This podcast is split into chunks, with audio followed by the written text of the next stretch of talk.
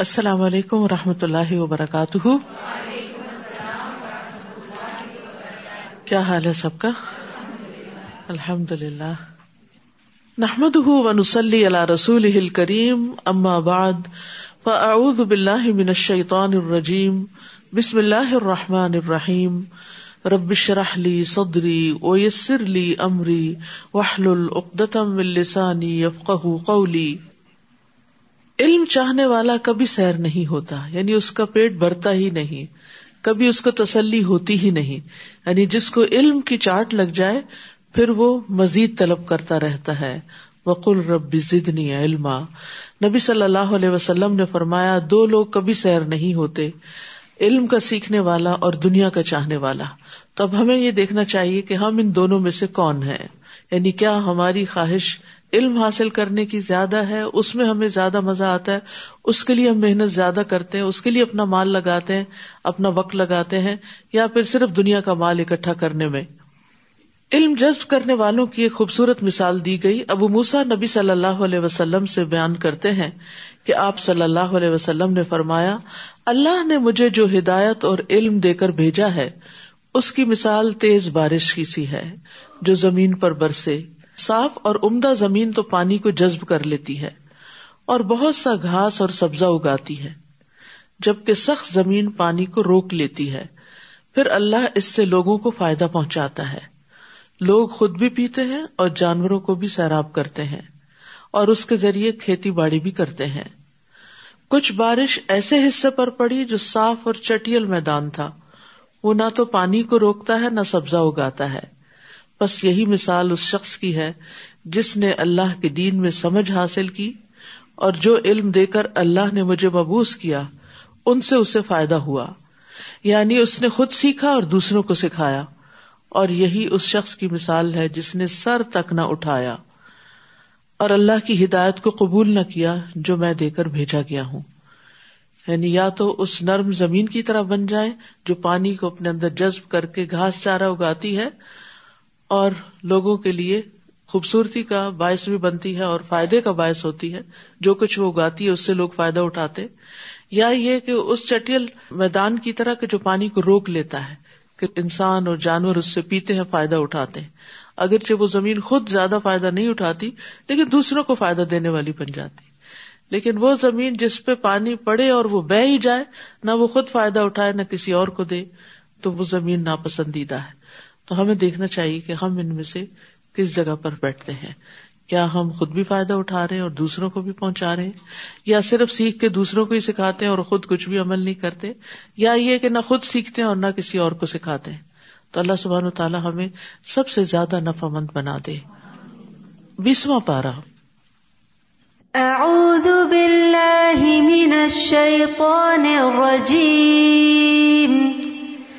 بسم اللہ الرحمن الرحیم. امن خلق السماوات والارض وانزل لكم من السماء ماء فانبتنا به حدائق ذات بهجه ما كان لكم أن تنبتوا شجرها أإله مع الله بل هم قوم يعدلون امن خلق السماوات والارض وانزل لكم من السماء ماء فانبتنا به حدائق ذات بهجة. ما كان لكم ان تنبتوا شجرها اله مع الله بل هم قوم يعدلون. بھلا آسمانوں اور زمین کو کس نے پیدا کیا؟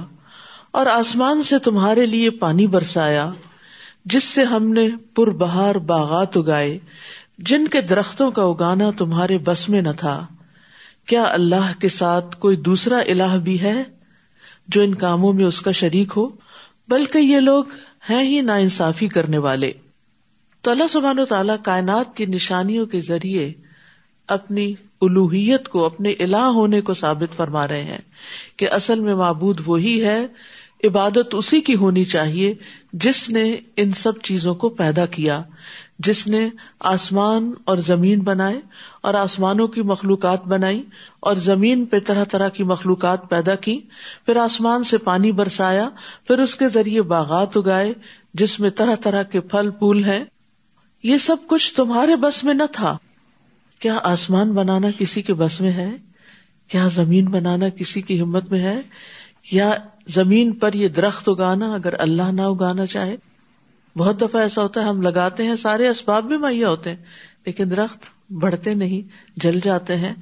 تو وہی بڑھتے ہیں، وہی پلتے پھولتے ہیں جن کو اللہ بڑھاتا ہے۔ تو یہ ساری چیزیں اس بات کی دلیل ہے کہ صرف اللہ ہی خالق ہے، وہی مالک ہے، وہی رازق ہے، اس لیے وہی دراصل الہ ہے، وہی معبود ہے۔ اللہ اللہ، کیا اللہ کے ساتھ کوئی اور بھی اس کام میں اس کا شریک ہے؟ نہیں۔ بلکہ یہ لوگ نا انصافی سے کام لے رہے ہیں کہ خالق تو وہ ہو، رازق تو وہ ہو، اور پھر انسان اس کو چھوڑ کر دوسروں کی عبادت کرے، غیروں کی عبادت کرے۔ تو یہ الہ کا لفظ جو ہے، یہ بار بار یہاں ریپیٹ ہوگا۔ الہ کا لفظ جو ہے، یہ معبود کے معنوں میں آتا ہے۔ توحید کی ایک قسم توحید الوحیت ہوتی ہے، دوسری توحید ربوبیت، اور تیسری توحید اسماء و صفات۔ تو یہاں توحید الوحیت کو ثابت کیا جا رہا ہے اور اس کا معنی ہوتا ہے اللہ کو یکتا معبود ماننا۔ و ابد اللہ ولا تشریق بھی شعی اور اس بات کو اچھی طرح یاد رکھنا کہ اللہ کے سوا کوئی الہ نہیں۔ وہ الا حکم اللہ واحد۔ لا الہ اللہ الرحمن الرحیم تمہارا الہ ایک ہی الہ ہے۔ اس کے سوا کوئی الہ نہیں۔ وہ نہایت مہربان، بڑا رحم کرنے والا ہے۔ تو جو خالق ہے، وہی دراصل عبادت کا مستحق ہے۔ مشرقین مکہ اللہ کو خالق تو مانتے تھے، لیکن اللہ کے الہ ہونے میں شرک کرتے تھے۔ یعنی اوروں کو بھی اپنی عبادت میں شریک کرتے، ان کے نام کی نظر و نیاز چڑھاتے اور ان کے آگے سجدے کرتے اور ان سے دعائیں کرتے۔ تو اسی لیے رسول اللہ صلی اللہ علیہ وسلم نے آ کر سب سے پہلے اس بنیادی خرابی کو دور کیا کہ جب انسان کا یہ عقیدہ درست ہو جاتا ہے کہ میرا پیدا کرنے والا ایک اللہ ہے، تو پھر اس کی ساری توجہات اس کی طرف ہوتی ہیں، پھر اسی کی وہ بات مانتا ہے، اسی کی خاطر وہ زمین پہ چلتا پھرتا ہے اور جیتا ہے۔ تو اس لیے جب تک انسان کا عقیدہ درست نہ ہو، توحید انسان کے اندر راسخ نہ ہو، اس وقت تک اس کا اخلاق، اس کی عبادات، اس کے معاملات اور اس کا باقی طرز زندگی درست نہیں ہو سکتا۔ تو یہ وہ بنیادی بیج ہے جس پر اسلام کے درخت کی خوبصورتی کا انحصار ہے۔ تمام انبیاء کی بنیادی دعوت یہی رہی ہے اور نبی صلی اللہ علیہ وسلم کی بنیادی دعوت بھی یہی تھی اور ہم جب دین کی تعلیم دیں تبلیغ کریں تو لوگوں کے اندر سب سے پہلے اسی الوحیت کے سبق کو پکا کریں کہ سچے دل سے اللہ کو اپنا الہ مانے کیونکہ اسی کی وجہ سے انسان آخرت میں نجات پائے گا اور اگر اللہ کے سوا دوسروں کی طرح وہ متوجہ ہوتا ہے تو یہ چیز انسان کے اندر بے چینی بھی پیدا کرتی ہے اور آخرت میں اس کا انجام بھی بھیانک ہوگا۔ امن جعل الارض قرارا وجعل خلالها انهارا وجعل لها رواسي وجعل بين البحرين حاجزا۔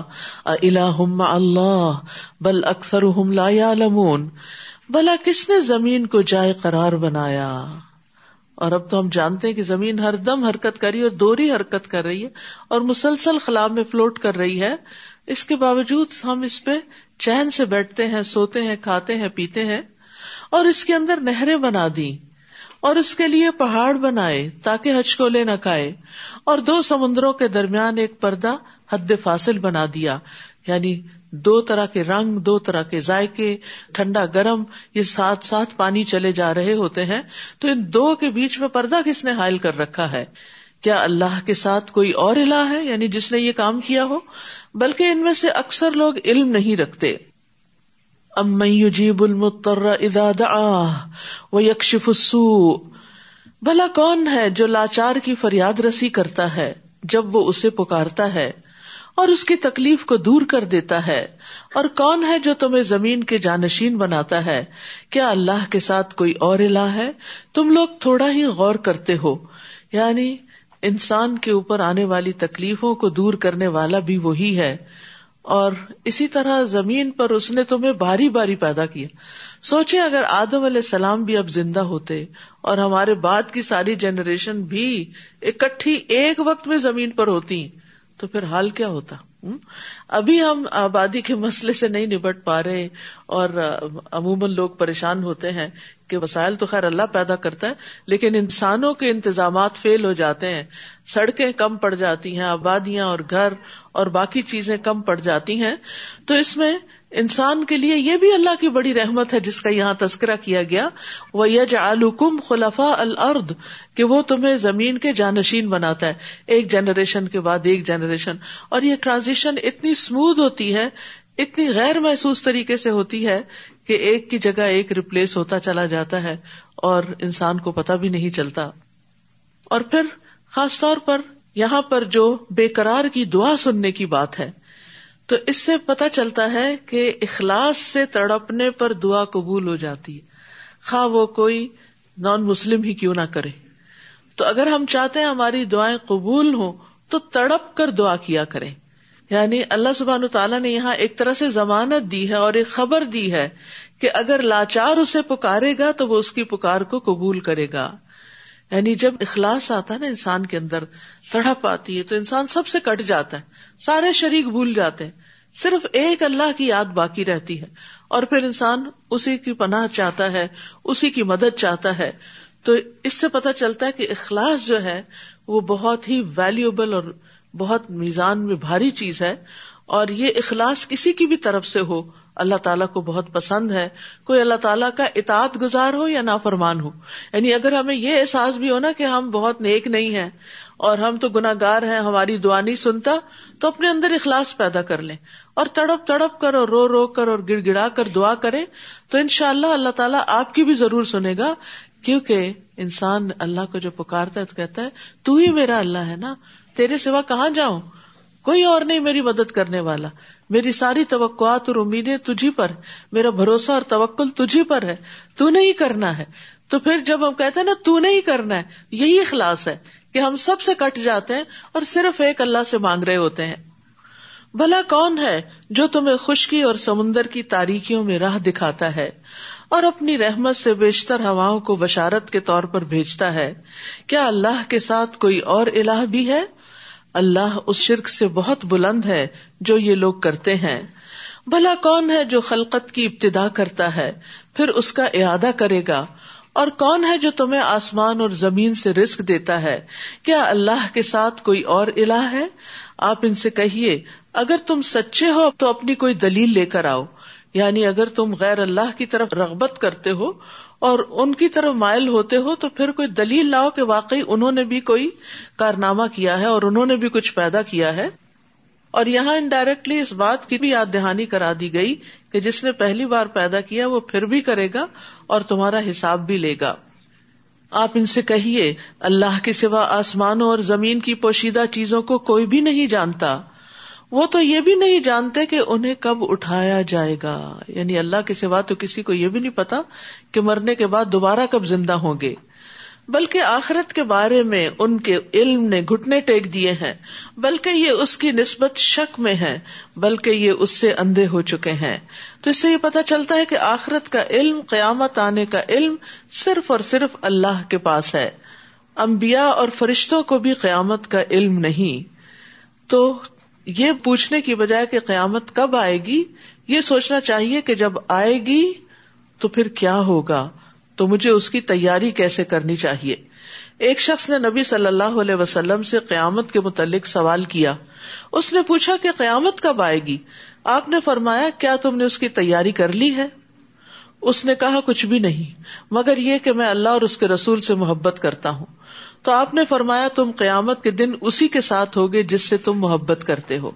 تو ہمیں اپنے دلوں کا جائزہ لینا چاہیے کہ ہمارے دلوں میں اللہ اور اس کے رسول کی محبت کتنی ہے۔ انس کہتے ہیں ہم اس بات سے اتنا خوش ہوئے کہ اتنا کسی اور بات سے نہیں۔ کہ نبی صلی اللہ علیہ وسلم نے یہ فرما دیا کہ تم اس کے ساتھ ہو کہ جس سے تم محبت کرتے ہو۔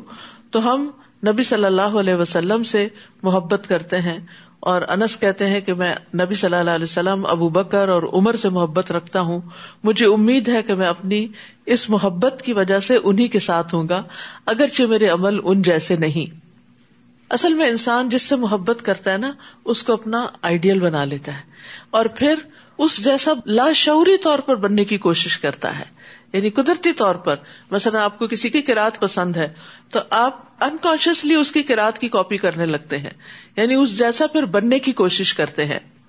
اور کافر یہ پوچھتے ہیں کہ جب ہم اور ہمارے آبا و اجداد مٹی بن جائیں گے تو کیا پھر قبروں سے نکالے جائیں گے؟ یعنی وہ آخرت پر ایمان نہیں رکھتے، دوبارہ پیدا ہونا انہیں ایک مشکل کام نظر آتا ہے۔ یہ بات تو ہمیں اور اس سے پیشتر ہمارے آبا و اجداد کو بھی کہی جاتی رہی ہے۔ یہ تو بس پہلے لوگوں کے افسانے ہیں۔ یعنی اس بات میں انہیں شک تھا۔ آپ ان سے کہیے، ذرا زمین میں چل پھر کر تو دیکھو کہ مجرموں کا انجام کیسا ہوا تھا۔ اے نبی، آپ ان کے حال پر غمزدہ نہ ہو اور نہ ہی ان کی چالوں سے دل میں تنگی محسوس کریں۔ کافر یہ کہتے ہیں، اگر تم سچے ہو تو یہ وعدہ عذاب کب پورا ہوگا۔ کل یقون ردف الکم باد الدی تستاجلون آپ ان سے کہیے، کیا عجب ہے کہ جس عذاب کے جلد آنے کا تم مطالبہ کر رہے ہو اس کا ایک حصہ تمہارے قریب ہی آ لگا ہو۔ آپ کا رب تو لوگوں پر بڑا فضل والا ہے، لیکن اکثر لوگ شکر ادا نہیں کرتے۔ اور بلا شبہ تمہارا رب خوب جانتا ہے جو ان کے سینے چھپاتے ہیں اور جو کچھ وہ ظاہر کرتے ہیں۔ اور زمین و آسمان کی کوئی پوشیدہ چیز ایسی نہیں جو کتاب مبین یعنی لوہے محفوظ میں لکھی ہوئی نہ ہو۔ اور لوہے محفوظ میں لکھے ہونے کا مطلب کیا ہے کہ اللہ سبحانہ تعالیٰ نے ہر چیز کو ریکارڈ کر رکھا ہے۔ یعنی ہر چیز کا حساب رکھا ہوا ہے۔ حساب کیوں رکھتے ہیں؟ یعنی آپ دو طرح کا معاملہ کرتے ہیں نا۔ ایک حساب کو آپ لکھ لکھ کے رکھتے ہیں اور ایک حساب کو آپ چھوڑ دیتے ہیں۔ کس کو لکھ کے رکھتے ہیں؟ جس کو فالو اپ کرنا ہو۔ تو سب کچھ جو لکھا ہوا ہے اس کا مطلب یہ ہے کہ ان سب چیزوں کا دوبارہ اٹھا کے بندوں کا حساب ہونا ہے۔ اور پھر وہ کتاب حق کے ساتھ گواہی بھی دے گی۔ بلا شبہ قرآن بنی اسرائیل پر اکثر وہ باتیں بیان کرتا ہے جن میں وہ اختلاف رکھتے ہیں۔ اور یہ مومنوں کے لیے ہدایت اور رحمت ہے۔ سبحان اللہ، اس کتاب کی تعریف ہے یہ۔ وہ ان لہدم و رحمت المنین اب یہاں پر مومنین کے لیے کیوں ہدایت ہے؟ اور مومنوں کے لیے کیوں رحمت ہے؟ مومنوں کو کیوں خاص کیا گیا ہے؟ اس لیے کہ اس کی ہدایت سے اور رحمت سے مومن ہی فائدہ اٹھاتے ہیں۔ ورنہ یہ کتاب تو سارے جہان والوں کے لیے آئی ہے۔ تو جو اس پر ایمان نہیں رکھتا، وہ اس سے ہدایت بھی حاصل نہیں کرتا۔ تو اس پر ایمان کا تقاضا یہ ہے کہ ہم اس سے رہنمائی حاصل کریں۔ آپ کا رب اپنے حکم سے ان کے درمیان فیصلہ کر دے گا اور وہ زبردست اور سب کچھ جاننے والا ہے۔ فتوکل اللہ ان کا الحق المبین۔ آپ اللہ پر بھروسہ کیجیے یقیناً آپ سری حق پر ہیں۔ نہ تو آپ مردوں کو سنا سکتے ہیں، اور نہ ایسے بہروں کو اپنی پکار سنا سکتے ہیں جو پیٹ پھیر کر بھاگے جا رہے ہوں۔ یہاں کس کو مردہ اور بہرا قرار دیا گیا ہے جو حق بات سننے سے غافل ہے؟ یعنی آپ اس شخص کو جو مر چکا ہے۔ یعنی جس کا دل مردہ ہو چکا ہے، جس پہ کوئی بات اثر نہیں کرتی، آپ اس کو کتنا بھی سنائے اس کو کچھ سمجھ نہیں آئے گی۔ نیند کی حالت میں انسان کچھ نہیں سنتا، تو مرنے کے بعد کیسے سن سکتا ہے؟ اور اسی طرح بہرا اگر سامنے دیکھ رہا ہو تو وہ ہونٹوں کی جمبش سے یا اشاروں سے بات سمجھ لیتا اگر اس کو سنائی نہ دی جا رہی لیکن جو بہرا منہ موڑ کے جا رہا ہو، آپ اس کو جتنی چاہے آوازیں دیں۔ وہ کچھ بھی نہیں سمجھتا۔ تو یہاں کفار کے دلوں کو مردہ اور بہروں سے تعبیر کیا گیا ہے کہ ان پر وہی الہی کی کوئی بات اثر نہیں کرتی۔ پیغمبر ان کو ہر طرح سے سناتے ہیں، لیکن یہ کچھ بھی سمجھ کے نہیں دیتے۔ اور نہ ہی آپ اندھوں کو ان کی گمراہی سے بچا کر راہ راست پر لا سکتے ہیں۔ یعنی جو حق دیکھنے سے بہرے ہیں اور گنگے ہیں اور اندھے ہیں آپ ان کو پھر کچھ سنا نہیں سکتے۔ آپ تو صرف ان کو سنا سکتے ہیں جو ہماری آیات پر ایمان لاتے ہیں۔ پھر فرما بردار بن جاتے ہیں۔ فہم مسلمون۔ پھر وہ سرینڈر کر دیتے ہیں۔ پھر اس سر تسلیم خم کر دیتے ہیں۔ وہ ادا وقا القول علیہم اخرجنا لہم دابتا من الارض تکلمہم ان الناس کانو بآیاتنا لا یوقنون اور جب عذاب کی بات پوری ہونے کا وقت آ جائے گا تو ہم ان کے لیے زمین سے ایک جانور نکالیں گے جو ان سے کلام کرے گا کہ فلاں فلاں لوگ ہماری آیتوں پر یقین نہیں رکھتے۔ یعنی جب زمین میں اتنی گمراہی پھیل جائے گی کہ لوگ حق کو قبول کرنا بالکل چھوڑ دیں گے اور امر بالمعروف اور نہیں انل منکر کرنا بھی چھوڑ دیں گے اور انسانوں کے اندر سے خیر نکل جائے گی، تو اس کام کے لیے اللہ تعالی ایک جانور زمین سے نکالیں گے۔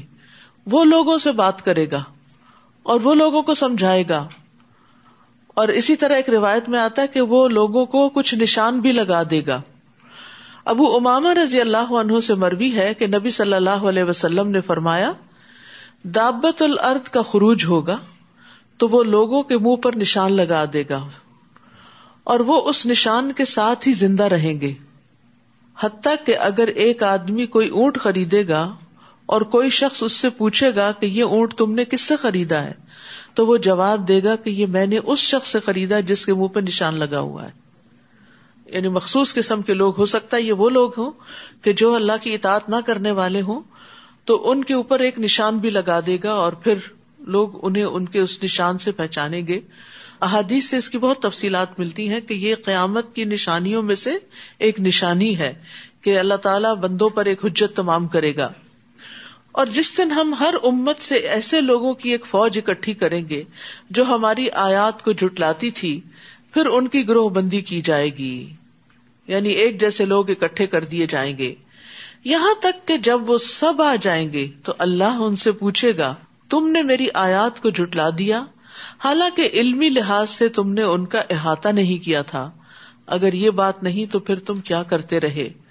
یعنی آج بھی آپ دیکھیں کہ بہت سے لوگ جو کہتے بھی ہیں کہ ہم مسلمان ہیں، لیکن وہ قرآن کی کچھ آیتوں کے اوپر اعتراض کرتے رہتے ہیں اور ان کی حکمت نہیں جانتے مسلط نہیں جانتے۔ اور ایسا کیوں ہوتا ہے؟ یہ کم علمی کی بنا پر ہوتا ہے۔ اس میں سے ایک مسئلہ تقدیر کا بھی ہے۔ اکثر لوگ اکثر لوگ اس بارے میں پریشان رہتے ہیں اور اس بارے میں نوز بلا اللہ تعالی پر الزام بھی دیتے ہیں۔ اور ناراضگی کا اظہار بھی کرتے ہیں کہ اللہ تعالیٰ بے گناہ لوگوں کو کیوں مرنے دیتا ہے یا ظالموں کو ظلم کیوں کرنے دیتا ہے یا اگر سب کچھ لکھا گیا ہے تو پھر ہماری چوائس کہاں رہ گئی؟ وغیرہ وغیرہ۔ یہ سب باتیں لا علمی یا کم علمی کی بنا پر ہوتی ہیں۔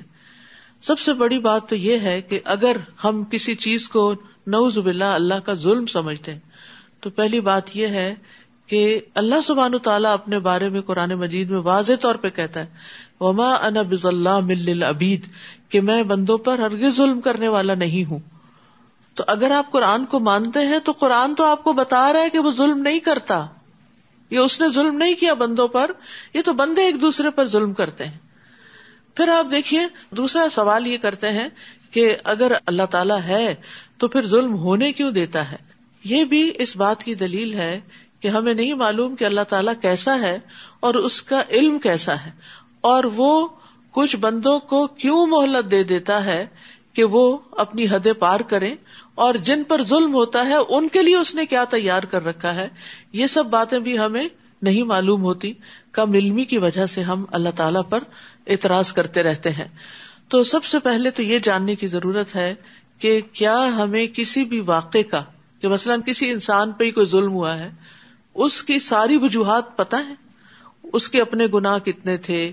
یا یہ کہ اس کا ماحول کیسا تھا؟ یا کس کی غفلت تھی؟ کسی حاکم کی غفلت تھی؟